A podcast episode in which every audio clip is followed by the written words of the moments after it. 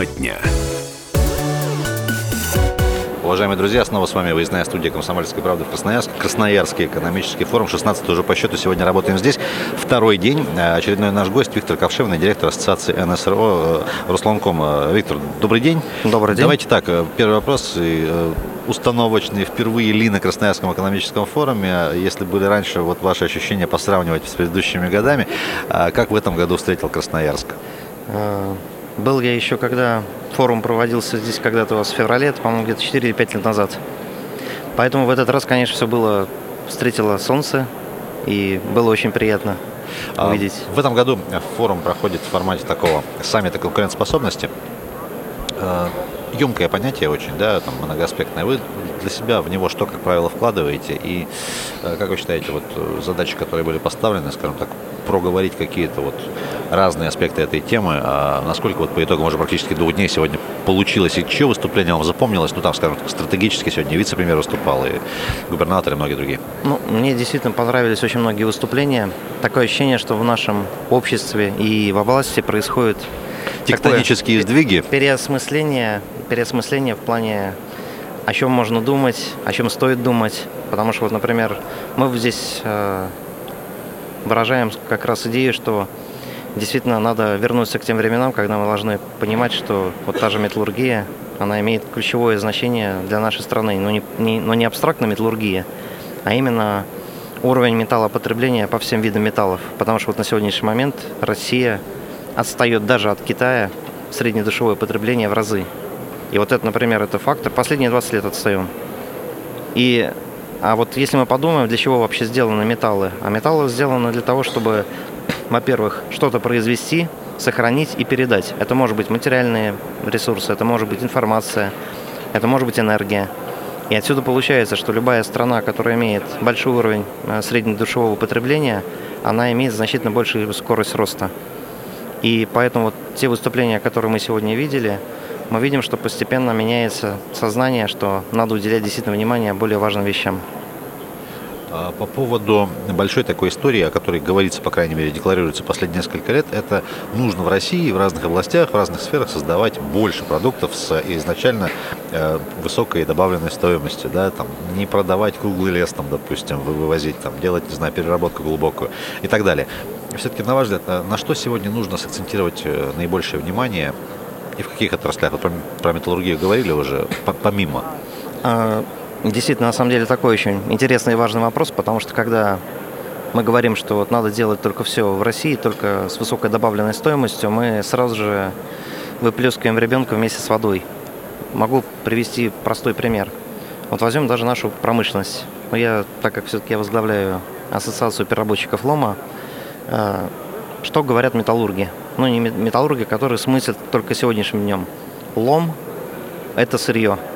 Лучше произвести что-то в России и только после этого продать. То есть создать э, добавленную стоимость. Вы с этим не совсем согласны? Я, я не согласен по, по одной простой причине. Потому что сегодня, если мы посмотрим, как идет развитие ситуации в мире, то быть или не быть металлургией – это вопрос не наличия технологии, а наличия инфраструктуры по сбору вторсырья. Потому что ни один килограмм металла – не может быть произведен без лома. И если мы, соответственно, зажмем, например, эту отрасль, которая там, это 300 миллиардов по году, это основные активы этой отрасли, которая должна каждый год привлекать около 40 миллиардов инвестиций. И вот считайте, мы взяли, решили, что это большая куча металла, которую надо перераспределить. К чему это приходит? Это приводит к тому, что э, ломоздатчику невыгодно взять, собрать это вторсырье и принести на пункт переработки чему это дальше приводит? Это приводит к тому, что пункт переработки закрывается, и мы придем к ситуации, когда вот 90-е годы, когда разрушилась система, созданная в Советском Союзе, э, ломосбор упал в два раза. В два раза. Мы никак не можем вырасти до этого уровня. С тех самых пор? Да, да. Вот как вот мы находимся, вот тогда на территории э, РСФСР собиралось 60 миллионов тонн. Сейчас только 30. И вот очень важно, вот когда мы говорим, что Э, вот в плане того, а что делать? Важно вот именно с точки зрения государства идти не путем запрещать, зап, э, там, запретить, Это, кстати, оно умеет. поставить в рамки, а нужно прийти, разрешить. Что значит разрешить? Это означает, что, вот, наверное, из слушателей, кто, кто из нас в последний раз сдавал лом? Да я думаю, мало. А ведь на самом деле, сложно. если мы говорим про Россию, то все 145 миллионов должны быть вовлечены в сбор вторсырья. Я говорю сейчас не только лом. Лом просто, если мы посмотрим, вот э, когда говорим про создание отрасли утилизации, не абстрактными словами, а вот именно в плане реальных цифр, то какие полезные фракции? Металлы в мире составляют 67% от всего вторсырья. В России порядка 90%. Это означает, что отрасль переработки ломов, она будет являться матрицей роста для отрасли утилизации. Туда потом потянется макулатура, стекло, э, соответственно, Иными пластик. Словами, переводя на русский простой да. язык, станет чище. Да, станет чище. Но очень важно другое. Если человек сегодня принесет и сдаст, например, макулатуру, или сдаст, например, металл, или там алюминиевую банку, у него дома раздастся скоро звонок от налоговой. Ты сдавал лом? В 99% случаев что скажет человек? Да не, не сдавал, это мои паспортные данные куда-то кто-то их э, стащил.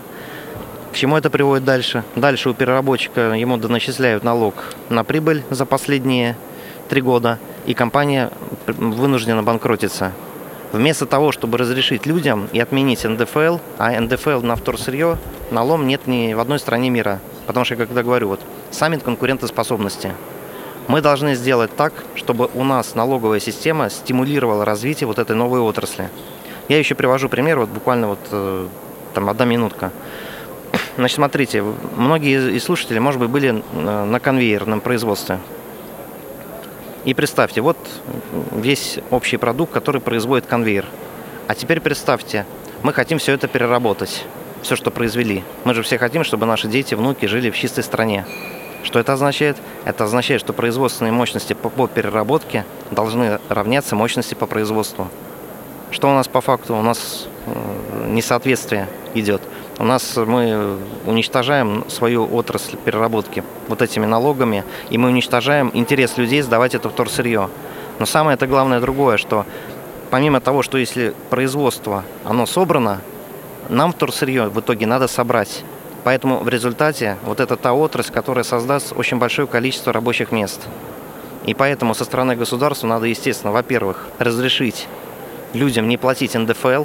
Такого нету ни, ни в одной стране мира. Не говоря уже о том, что очень много малообеспеченных слоев населения занимаются именно этим сбором вторсырья. Для них это реально, это не только ситуация в России, это реально, они зарабатывают, чтобы получить крошку, как э, хлеб на столе. Просто на еду. Да. И зачем мы хотим отнять эту крошку? Э, Виктор, не могу не спросить, да. Э, скажем так, вот об этой ситуации, э, ну, как нам кажется неправильной. Э, все члены вот этого большого, э, большой машины по принятию решений, там и правительство, которое, допустим, разрабатывает законопроект, предлагает его в Госдуме, депутаты Госдумы, которые этот закон принимают, не принимают, президент, который подписывает, они же знают об этом. Люди компетентные, да, знают о существовании НДФЛ на это. Почему это не отменить? Были ли попытки э, обратиться с этой инициативой, через кого? А, через, через депутатов Госдумы, может быть, через членов Совета Федерации, через профильные там организации, через профсоюзы.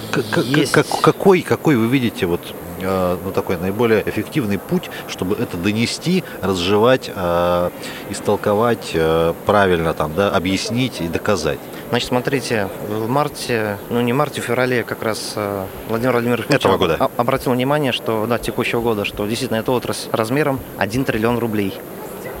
1 триллион рублей. Что дальше у нас получается? Он дал поручение, что действительно отрасль это очень важно, он дал поручение до 31 мая правительству подготовить меры по увеличению эффективности этой отрасли. Осталось два месяца до истечения да, срока. времени, с одной стороны, очень мало. Мы разработали и уже представили э, законопроект, и в этом плане с нами сейчас работают, и это, эту работу в Думе возглавляет Алексей Валерьянович Канаев, как раз отмена НДФЛ на рынке вторсырья. Ну, в первую очередь, на рынке лома. Э, с кем были встречи? Были встречи, э, это заместитель министра финансов Трунин, были встречи с Росфинмониторингом и со многими другими э, ведомствами. Главная проблема вот у них в сознании, как можно сделать так, что что-то разрешить, а не наоборот что-то придумать новый налог. Этот налог не администрируется. Мы сделали другой шаг. Сейчас вот э, Андрей Константинович Луговой внес в Госдуму закон оба но фактически этот закон приведет к постепенному переходу нашей отрасли на безналичные платежи. Фактически отрасль переходит, вот по факту это тоже не на словах, к индустрии 4.0. В реальности сейчас мы вводим систему безналичных оплат, когда э, ломозаготовитель, ну, ломозадатчик приходит к ломозаготовителю и вместе в точке сбора вторсырья получает карту. Представьте, он тут же ее активирует и тут же может получать на нее деньги. Этот проект э, запустился всего лишь полтора года назад и уже 2 миллиарда рублей в месяц. Это реальные деньги. То есть на самом деле отрасль переходит и перенимает самые лучшие технологии. Это реальная вот такая трансформация от прошлого к будущему происходит. Это был Виктор Ковшевный. Спасибо большое. Друзья, оставайтесь на «Комсомольской правде».